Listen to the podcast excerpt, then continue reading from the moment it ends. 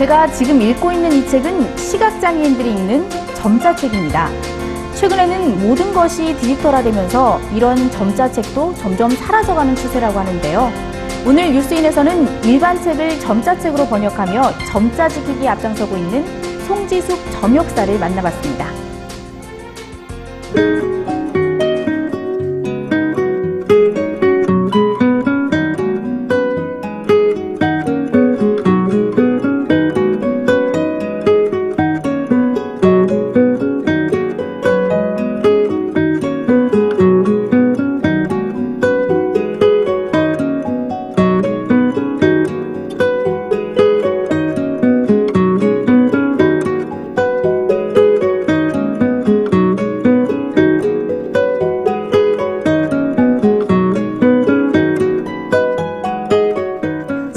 가면 그냥 책이 질벽이 있잖아요. 그래서 우리가 선택해서 보는데 시각장애인은 선택이라는 것 자체가 없었어요.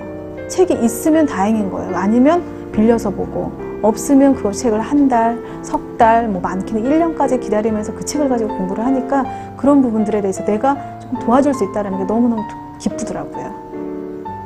일반 책을 우리가 구입을 해서 그걸 다 하나하나 자원봉사 통해서 워드로 입력을 하던가 아니면 스캔을 떠서 작업을 해요. 그 다음에 교열을 봐서 틀린 글자, 잘못 친 글자, 오탈자 다 잡아서 교열을 하고요.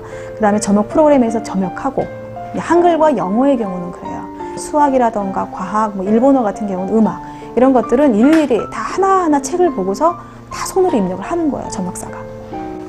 점역사라는 직업이 잘 알려지지 않은 것처럼 점역사로 일하는 게 고충이 참 많을 것 같아요. 힘든 점 많으시죠?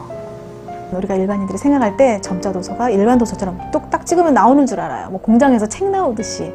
그게 아니라 점자 도서는 전문가가 들어가서 점자를 하나하나 번역을 한다고 보시면 돼요. 점자라는 형태로 새롭게 구현을 하는 거기 때문에 좀 소양이 필요하고 그렇게 그만큼 시간이 필요하고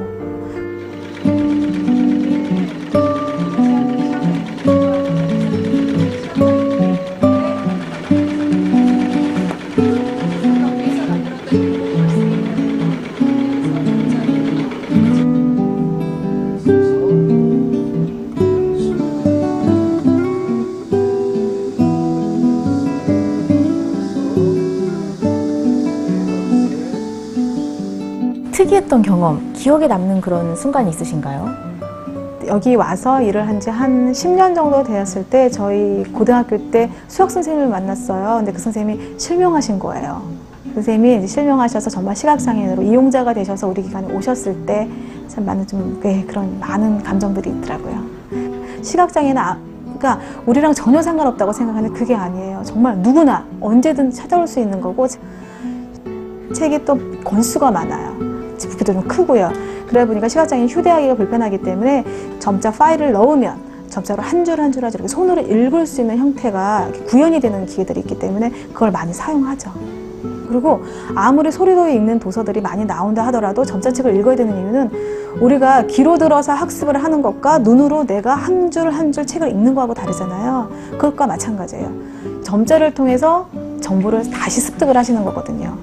정자를 배우지 않으시면 굉장히 어느 정도 제한된 정보를 습득을 하시기 때문에 저는 점자는 또 다른 삶을 시작할 수 있는 어떤 문인 것 같아요.